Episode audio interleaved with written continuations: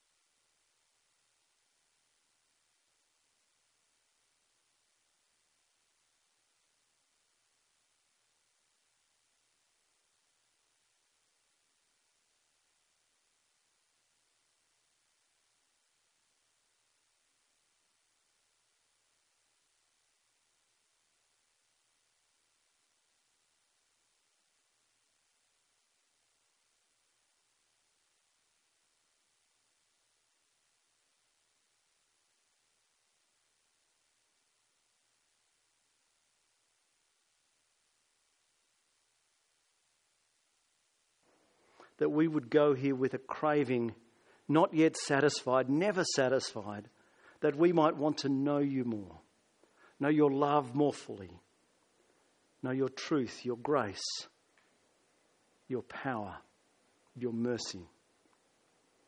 And Father, as we know you, we ask, Lord, that you might enable us as that gospel sinks deeper and deeper into the center of our identity, as we live more and more out of your grace, that we might show that in love more and more.